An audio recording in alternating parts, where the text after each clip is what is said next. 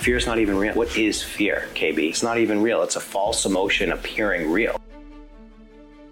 My mentor, good go. How you buddy? How are you? Good to see you. Even happy wedding.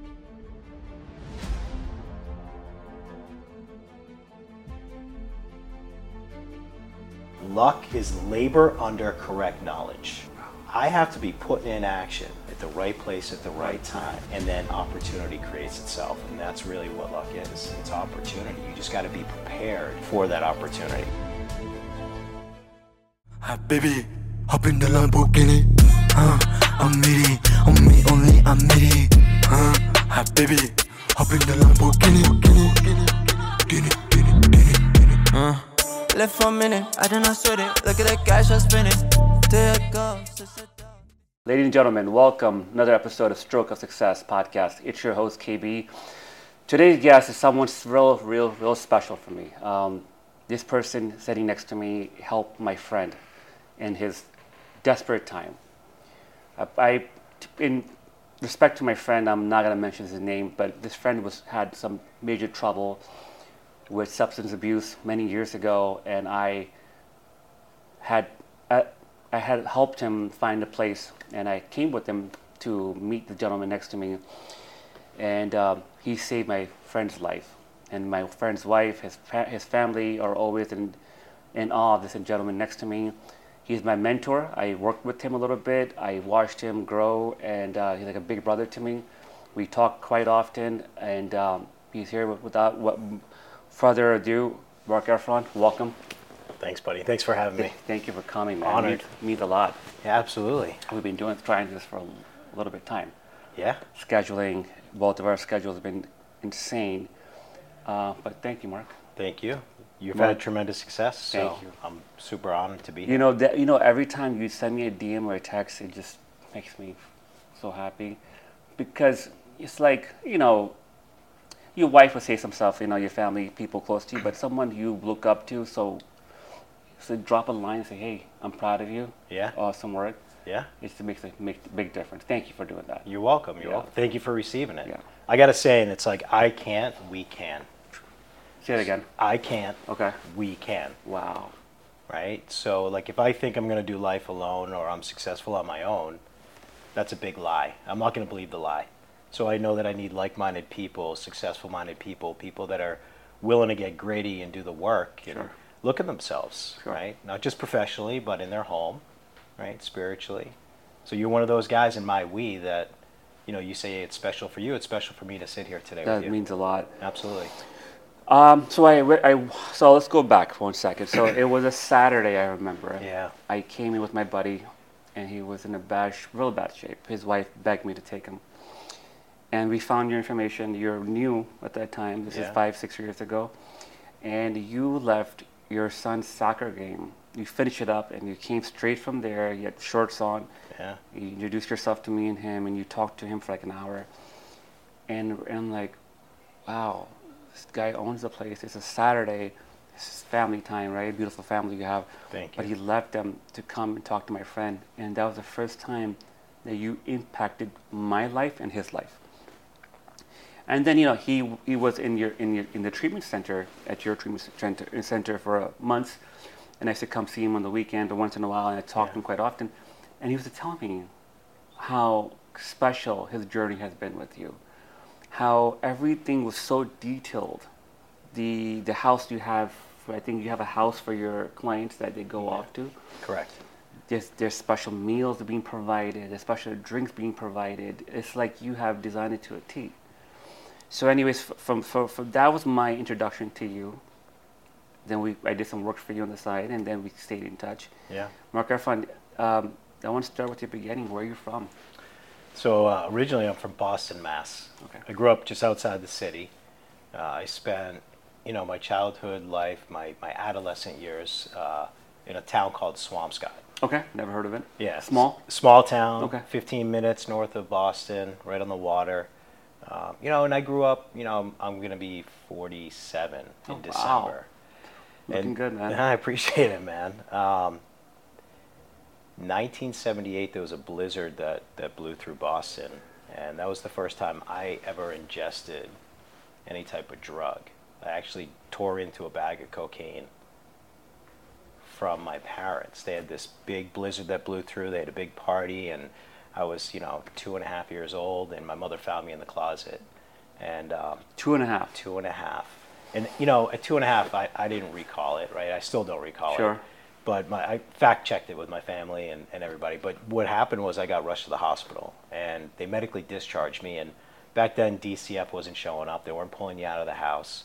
Uh, that was the first time that I ever ingested any type of substance. And so I bring that up because we're going to talk about that and we talk about your friend here in a second. But growing up outside Boston with that little bit of moment, you know, I don't know if that's why I turned out to be the way that I am today.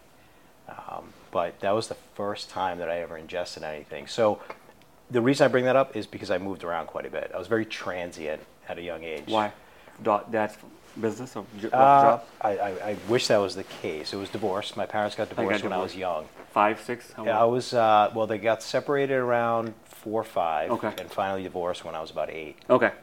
Yeah, so you know that wasn't easy, right? Like we see it all the time. People quit on marriage. It's not right. Um, I'm not here to judge or pass No. judgment. No. My parents did the best that they could for as long as they could, and they were probably better separated. But I inherited step parents at that time, so you know the parents split, and I wound up moving around quite a bit. You know, go ahead. Lived lived with your mom, and then she. So I lived with my mom. My brother went with my dad, Okay. and uh, it was just very it was very different households. It was very undisciplined in my home. Uh, my mother was never really around. She was working to take care of us. I grew up middle class, lower middle Middle class. Okay. Um, you know, early years it was food stamps and government cheese and Sure. support, and then you know in the '80s it was lower middle class.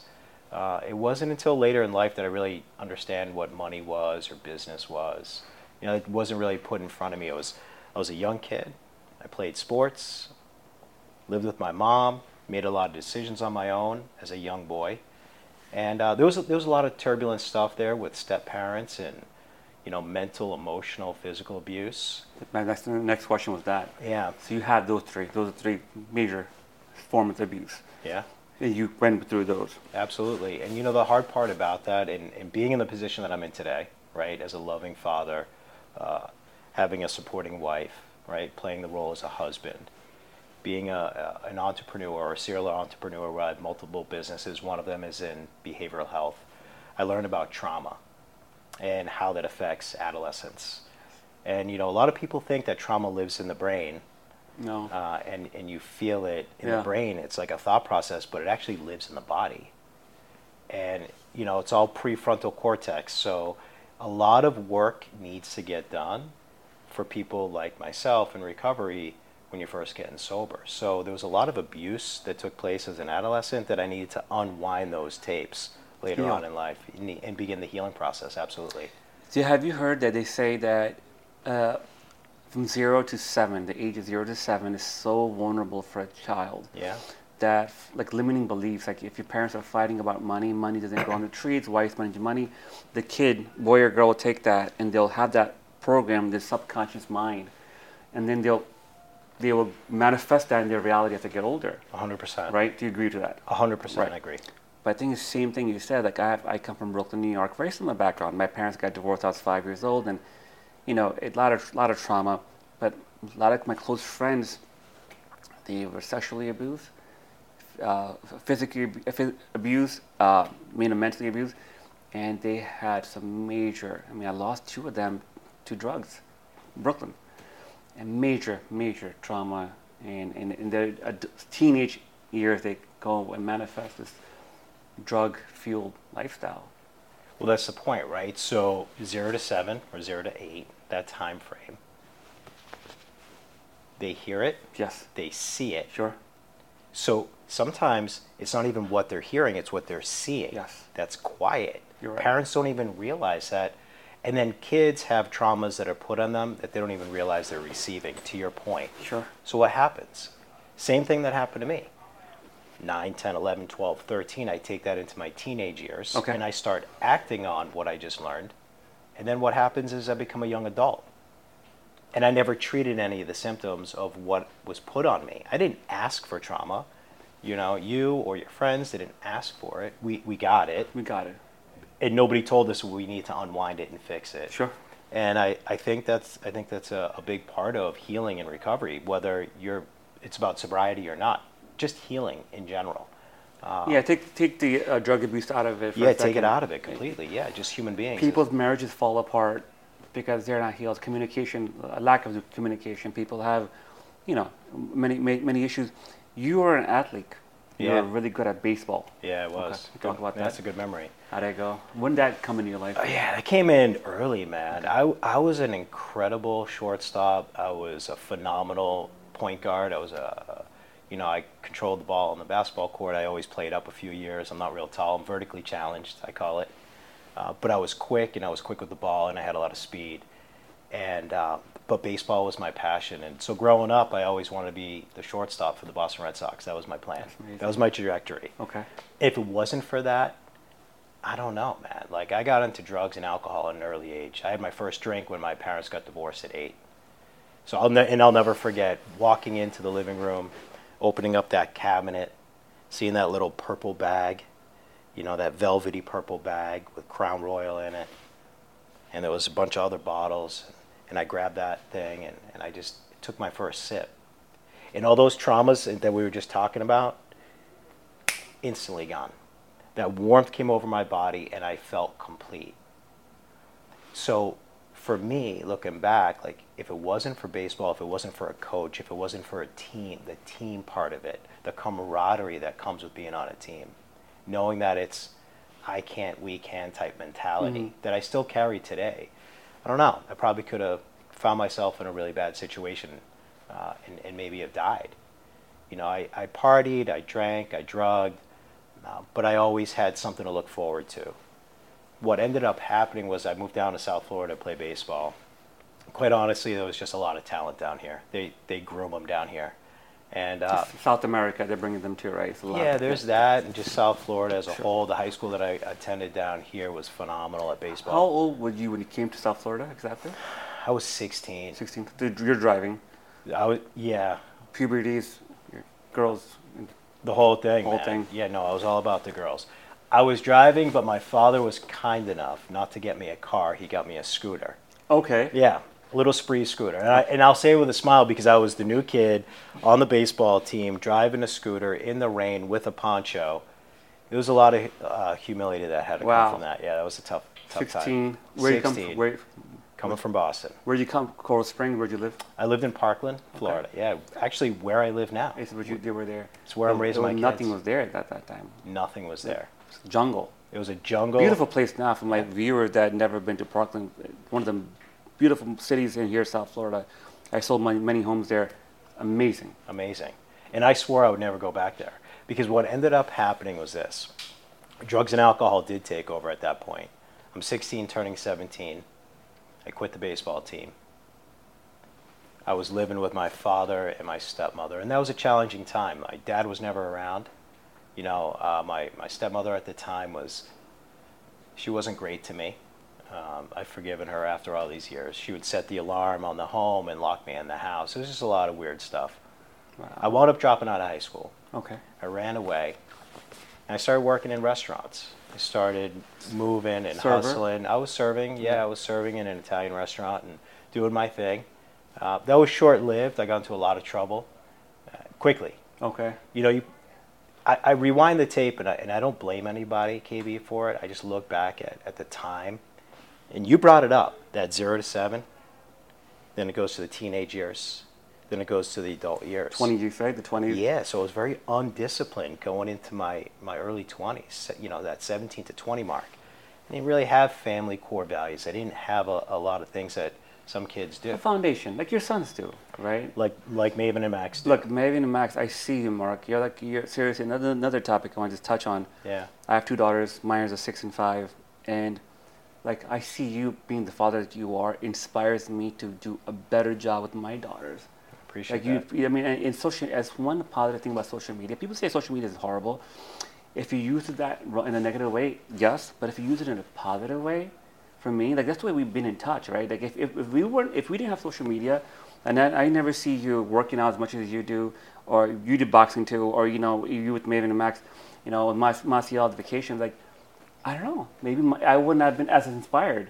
So shout out to you know social social media, but your kids, your sons have an amazing foundation. Now I know why because you came from here and you Yeah. want to do the opposite for them. I want to do the opposite. And, and, you know, I had a loving dad, and he showed up on the weekends, and he showed up at the sporting events. Weekend sporting events, right? But he did the best that he could, right? With the resources he had. With the resources that he had. So I look at it, especially because I'm a man of long-term sobriety. You know, I've been sober since April 3rd, 2008. I want to be even better than my dad was to me. It's not that he was bad. He just did the best that he could.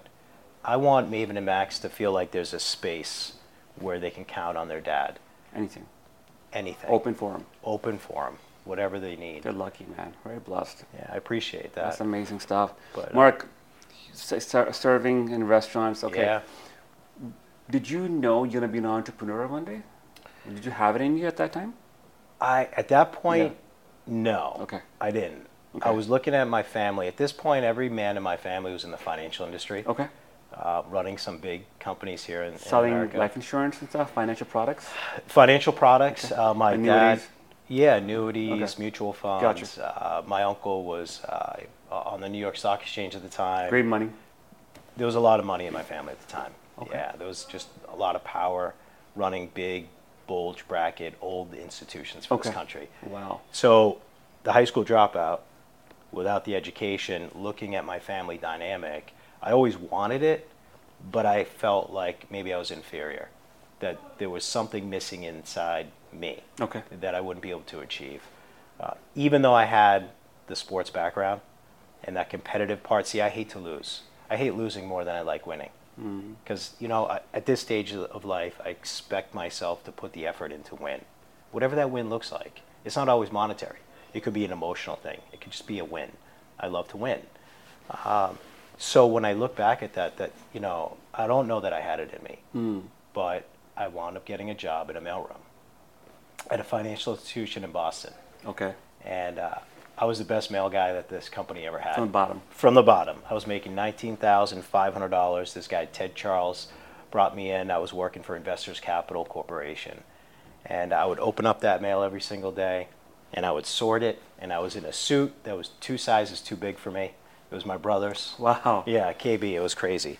And, uh, and one day, six months into the job, I'm opening up the mail and I look at a statement and I said, you know what, let me, let me call, I don't know, it was something in me. Let me, let me call this woman.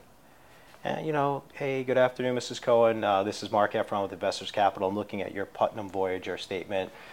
There's $250,000 in here, and I just want to let you know I'm going to be mailing it out to you. And at that same time, the CEO was walking by. Wow. He said, What are you doing? I thought I was fired. He said, Come with me. He walked me into a sales room, put me on a sales desk, and next thing I know, within 18 months, I was running a sales team. I had 20 people underneath me, and this guy mentored me, and he took me under his wing.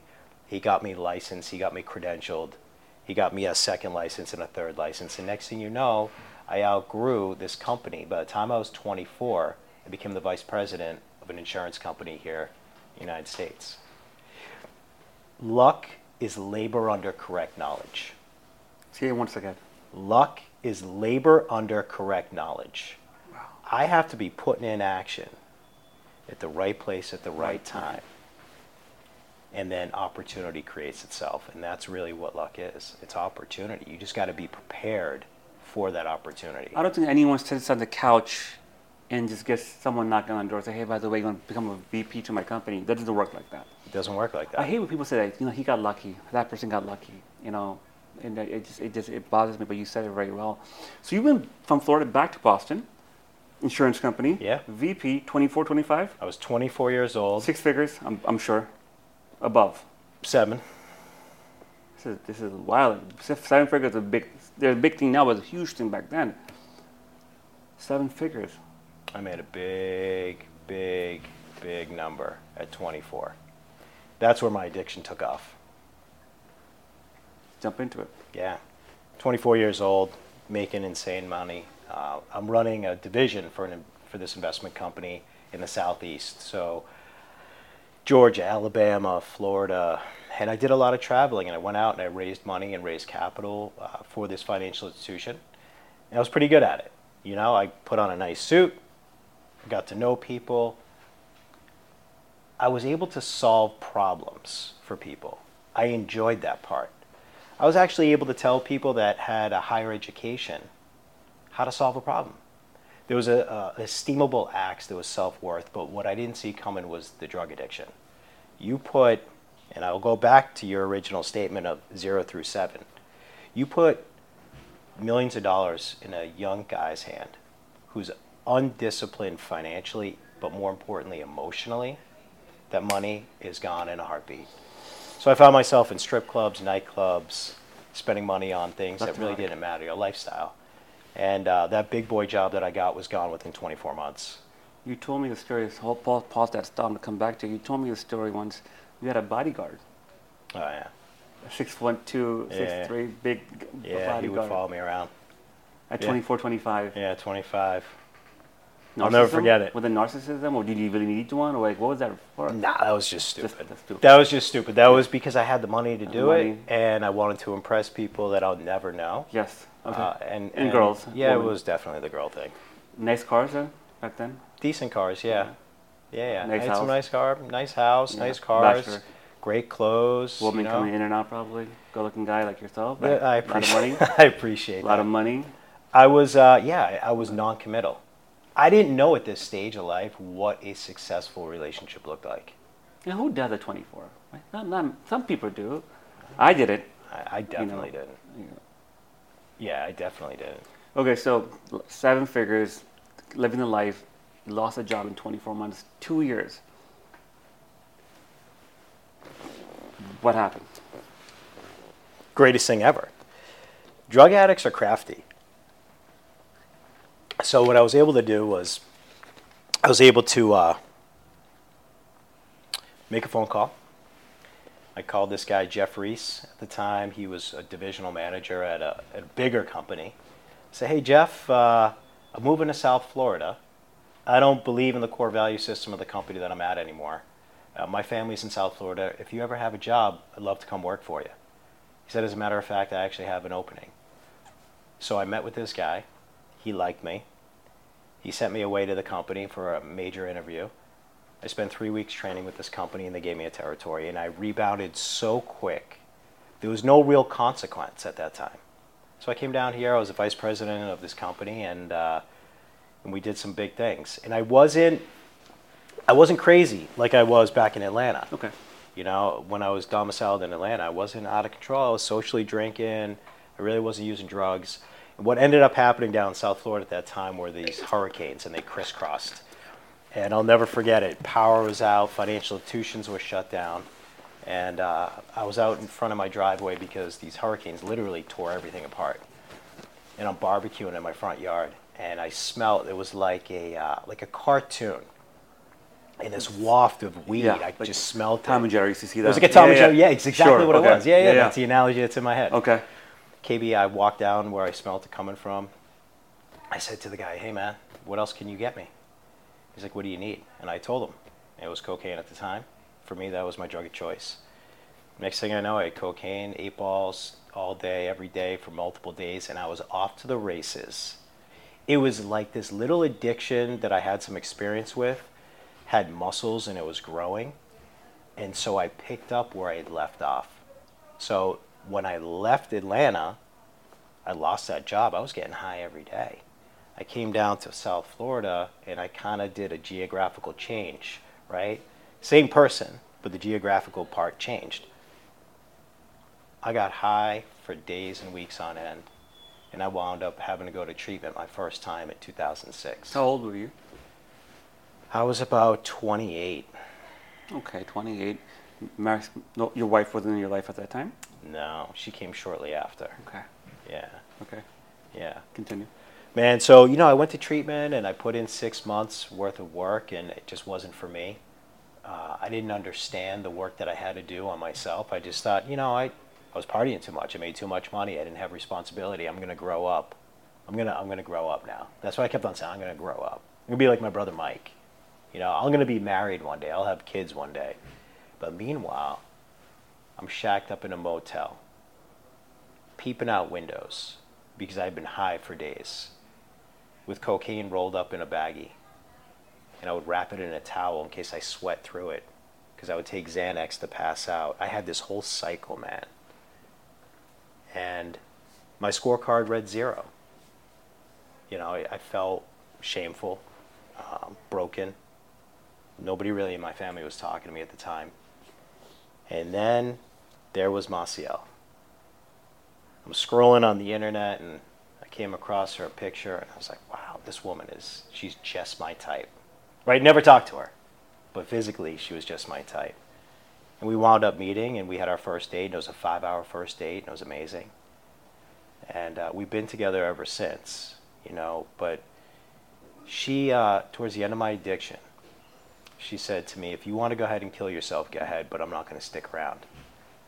So when my scorecard finally read zero, the house was gone, the cars were gone, the job was gone, the money was gone, the girl was gone. It was either death, jail, or get sober. And uh, by the grace of God, I found my way to a program that was able to help me with men uh, and women, but men that really took me under their. You know, you talk about mentorship Yeah. when we first sat down. Yeah. They really mentored me, man. Yeah. Yeah. You believe in the law of attraction? I do. Okay. Yeah. You said something about Marcia was your girl. You had in mind. My wife, same for me. I had a vision. I had a thing framed, looks here. Was that like your thing? Like you had, like was she was to your T? Like that's the type of girl you're gonna. I love I love Yeah. that you asked Yeah. this question because I was cleaning out my office a couple months ago. Okay. Check this out. This is amazing. And go. Okay. This is amazing. Yeah. I'm so glad you asked. Yeah. When I was actually in treatment the last time, they had us do a vision board, Okay. and I may have shared this with you. Uh, people maybe a you long have. time. Yeah. There was a picture of a wedding cake. Okay. There was all these little sayings and words. There was a white chip, which means surrender. Sure. Um, there was uh, a picture of a car, a picture of a home, a picture of a ring. Uh, there was all these different things on there that represented what I wanted my life to be. Brother, if I told you every single thing 15 and a half years later has come to fruition, everything on that vision board came true. That's insane. Yeah. So I do believe in that, That's but I, but it goes back to Put in the work. putting in the work. Labor under correct knowledge. Where's the information coming from? I am responsible as a man in 2023 going into 2024 for what I look at, what I listen to. I believe that if you think it, you will speak it. If you speak it, you will create it. Say once, one more time. If you think it, you speak it, you will create it. And a lot of people have these thoughts that aren't healthy. Then they speak unhealthy thoughts and then they wonder why they don't get anywhere. Right? And I needed to learn that. I need to be trained. I needed coaching. But I firmly believe that in my heart. If I think it and then I speak it, I can create it. And that's what happened with that vision board. That's insane. Yeah. Uh, Manny Khoshbin, he's a big time investor, social media personality in uh, California. He talks about how he drew his, drew his wife many, many years before that. And he drew his house, his mansion, his huge mansion in California. And, you know, and a lot of entrepreneurs talk about it, right? Like vision board and stuff. All right, so you're sober. Sober. You told me one story, and I remember like it's a visual in my head. A, garbage bag with your clothes inside of it. Yeah. Touch on that. For At the end of my addiction, uh, my brother Mike dropped me off at treatment. And inside, I didn't have luggage anymore. Everything was gone. Gone. Everything. So he dropped me off with a trash bag. I had a bunch of clothes in there, a bag of beef jer- jerky, uh, a tin of tobacco, and a really nice pair of Gucci uh, loafers. shoes. I still have them. They're like 20, p- over 20 years old. That's awesome. Yeah. Yeah. That's I don't wear them. I just look them. at them Yeah, and, it, and it reminds me. Sure. You know, that was the one thing that I had left, and it was immaterial. Sure. You know, uh, sobriety's been so good to me, brother. So good to me. It has. I can see that. Yeah. You've been good to it too, right? I mean, you put the work in.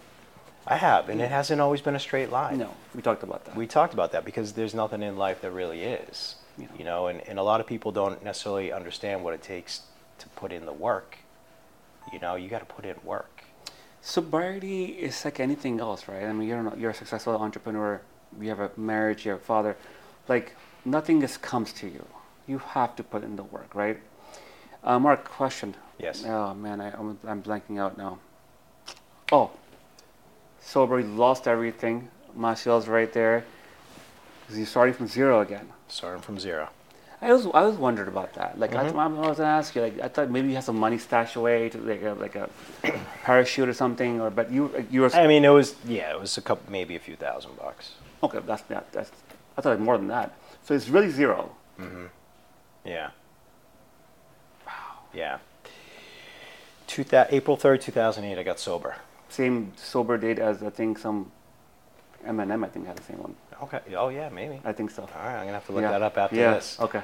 Uh, that would be pretty cool. Yeah. I think I got more time though. Okay. Don't tell him though. Okay. Uh, no, that's actually amazing Yeah. because you know, anytime you see somebody of celebrity Sure. status doing it and talking about it, because this the, the world needs that. Sure. The the, the youth coming up. need- Absolutely. it needs to be attraction, not promotion. Sure. You know what I mean? Good That's point. attractive. Eminem's pretty attractive that way. Uh, April third, two thousand eight, is my sobriety date, and I found myself back in the financial industry quickly. Got a job. It wasn't paying a ton. Um, I wound up losing that job my second year of sobriety. And what ended up happening was whatever money I had made that first year carried me into my second year. And by the third year of my recovery, I wound up getting a great job. I wound up also getting married, uh, but I found a great job. It was working for a smaller insurance company with really good people, with incredible product and a great compensation package. And I just, I grinded, man. I put in the work. I was working, man, 15, 16, 17 hours a day, trying to outwork my competition. I had a mindset the more people that I help, the more money that I'll make. That was the mindset back then. And it still is today. You know, it's not about the money part because I'm, I'm involved in a lot of different companies. It's more for me about how can I serve, how can I have impact. The more impact I have, the better the communities, the better the, the families, the better I'll be. And national leader. You're a leader. I think I think that's that, fair- was, yeah. that was that was that was I- probably your thing. part of my thing. I, I love to have vision. I love to lead. I love to lead by the front. Um, so so I was able to rebuild. And at this point, I've matured. I have a lot of great people around me. I've got a lot of information from being in the financial industry, and I saved, and I saved, and I saved, and I invested, and I watched my money compound until I got to a place of really being able to invest it and create something. I never in a million years thought that I would leave the financial industry. I wanted nothing more, quite honestly, than to rise to the level of that of somebody in my family.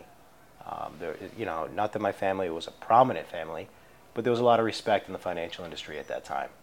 And I just wanted to make my family proud because I brought shame upon myself, you know, being a vice president of a major insurance company and then losing a couple of jobs because you're a drug addict can bring up shame. So it was like part of the redemption, man. It was part of my rebirth in, in finance. So I put a bunch of years together, man, and um, and they were good.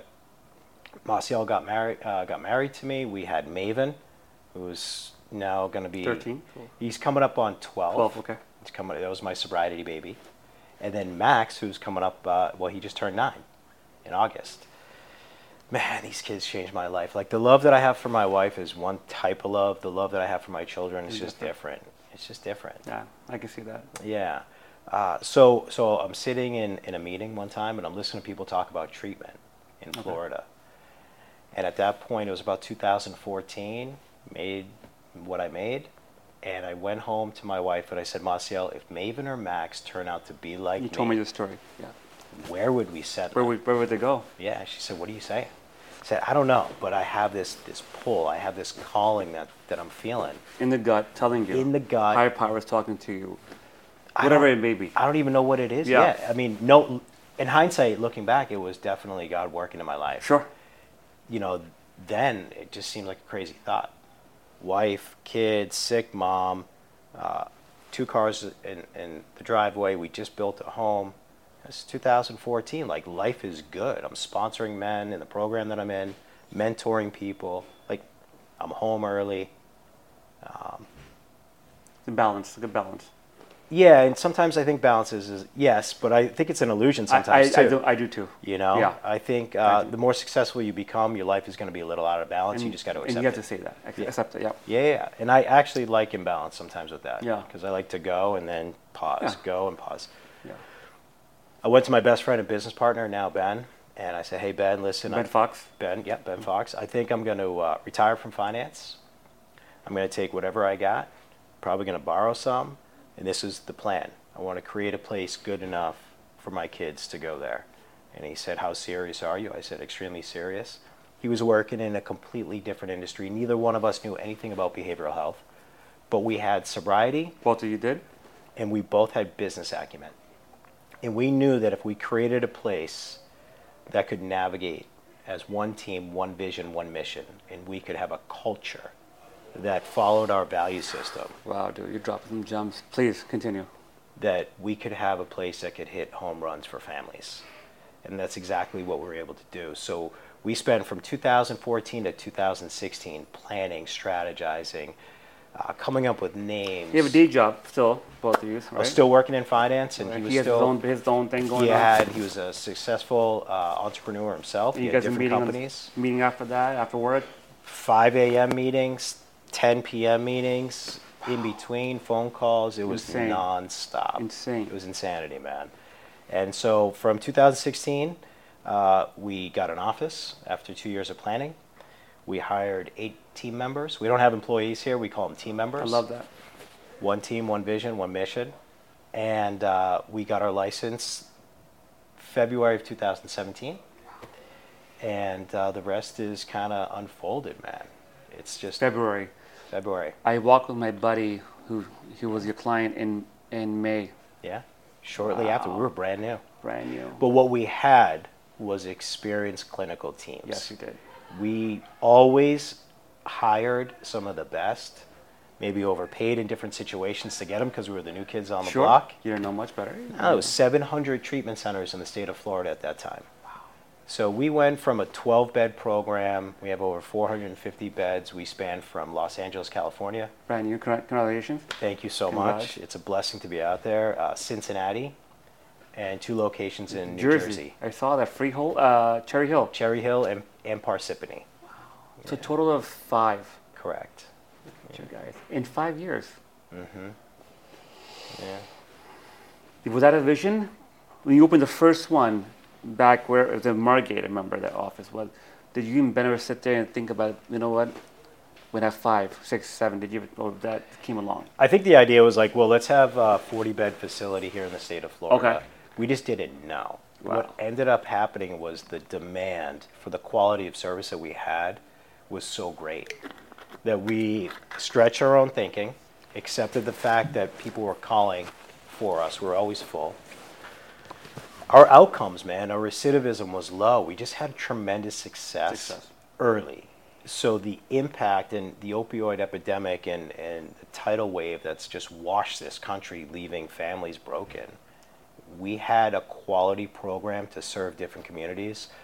So we just grew. We grew with demand and we've never watered it down.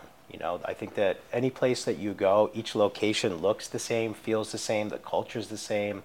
We won't grow beyond our comfort level. It's very strategic, uh, and so far it's working for us. God bless you guys. Yeah, I mean, brother. competition. Let me, let me go back one second. So I have this mentor who was helping me with mindset. I pay him a lot of money. So he did an exercise with me before I came to South Florida. He goes, think of the best version, KB, of yourself.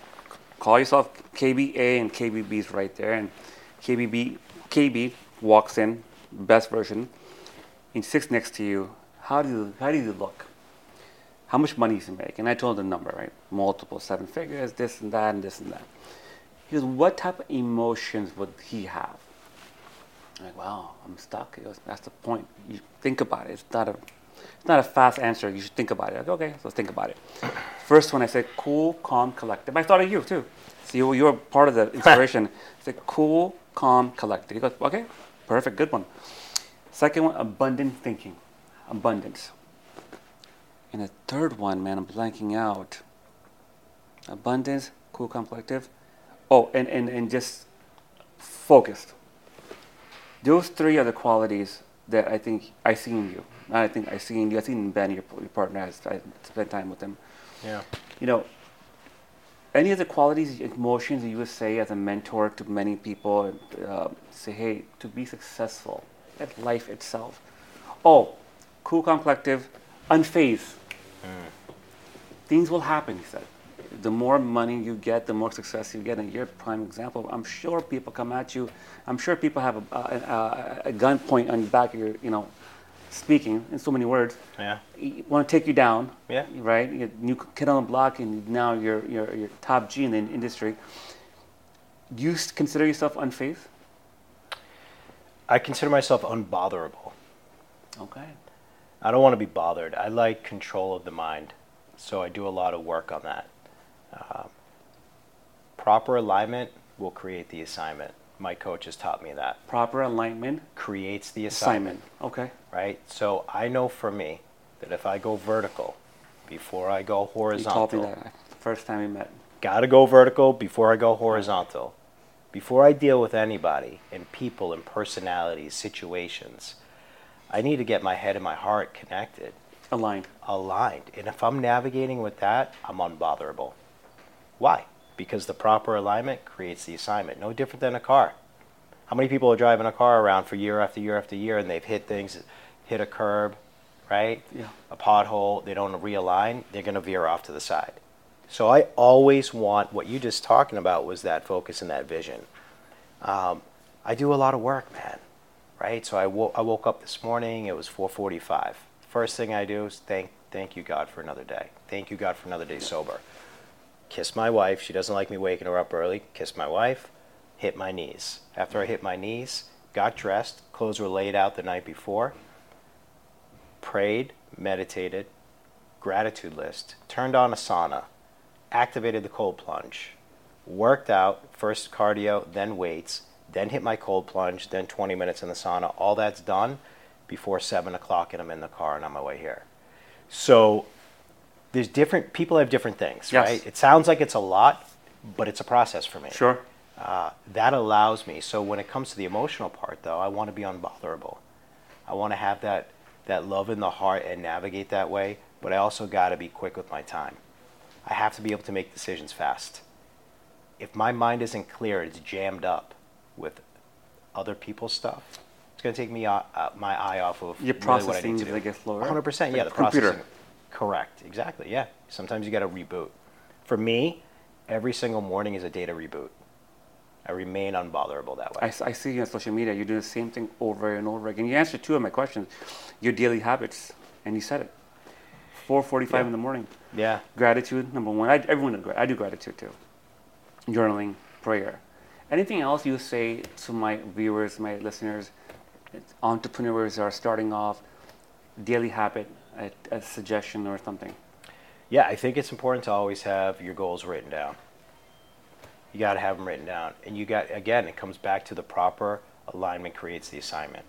If you know what your true purpose is, you can tap into that and nothing's going to stop you. If you're focused on the vision, stretch the thinking. If you're a young entrepreneur or an entrepreneur that's just getting off the ground, you have to stretch your thinking. You have to be prepared to be comfortable being uncomfortable I love that. it's one of the hardest things for people to do. But if you can just say, you know what, I'm going to accept this situation exactly where it's at, and I'm going to make the best decision I possibly can at that time. A lot of people say, well, I don't have to make a decision. Sometimes not making a decision is It's the best decision. one. Yeah, It's, it's a decision though. it, it can be. And I, it's not, yeah. I don't even know if I agree with that. No, I agree with you. I, I think that you make the best decision you can with the information that you have, and you execute. Yes, sir. a lot of people fail to Sure. launch because of that, and there's fear. So if you're an entrepreneur or, or a relatively new one, and you have fear, fear is not even real. What is fear, KB? It's not even real. It's a false emotion appearing real. Sure. And when people can get their head around that, or I can wrap my head around that, which I did, fear blocks people from taking action Hundred percent. that first step. So we need to literally level the playing field. Fear is not real, and just execute. I'm I'm starting a business. Me and my wife. I told you briefly, and we were working on It's it for, for a year. Thank Yeah. you. And again, I think about you and Ben quite often because I saw you guys build that um, as I work for you, and I'm very, very, very scared. Sometimes she's like, oh, she's positive, and I'm like, oh my god, babe, what are we doing? Like, you know, we're okay. We're doing pretty decent, right? Yeah. I have a nice real estate career of mine, podcast, other businesses. She's a physician, and but like we're like, but we want to serve and we want to do something bigger and better, right? Um, and so your advice to me and her would be like, don't let the fear get to you, right? It's not even real. It's not even real. Plan your work, work your plan. There you go. Something's going to pop in in between all that. But with the proper alignment, we'll create the assignment. And I say it, and I'm repetitive with it because I, I say it at nauseum levels. People are going to tell you sometimes that, you know, that's crazy. Stick with what you got. They, they lack vision. You already have the vision. It's not going to fail. I love it. You just got to show up and do the work, and it's going to be a lot of work. The first year, we almost went out of business twice. I'll never forget it. It was all monetary based. We we were well positioned. We planned properly, but then things come up that you don't plan for. See, that's the thing no one knows. People see you in a beautiful suit and a beautiful office, you oh know, man, and the cars and the houses. shitless. I was scared shitless that first year. No one sees that. no, I was scared shitless. You got lucky. Marc got lucky. Look at him. Yeah. Five locations came like this. No, not at the risk of uh, issues in my in my own home. Um, you know, when you're working that many hours and you're working two jobs, and I was at that time I was putting in 18 to 20 hours a day. Mm-hmm. My marriage went like this. When marriages go this way, there's room for error. There's room for mistakes. Those mistakes happen. Happen. And uh, there was a lot of pain in my home, man. There was just a lot of. You touched about it uh, earlier on. You talked about communication, the the failure of any relationship, whether it's friendship, business relationship, Partnership, marriage, whatever. partnership, Lack of communication. lack of communication. And my wife and I experienced that. So making sure that the home is rock solid when you're building something is more critical, More important than anything I'm learning. more important than anything. And now you reaffirmed that for me. Um, 100%, brother. Wow. Everything's hindsight, right? I look back and I say, wow, that's why I went through that so I can share that experience with somebody. That's amazing, Marc. Wow, we learned a lot today. I think um, I think you're a busy man, Marc. Thank you for I your time. I appreciate your time. Where can we fi- Where can we find you?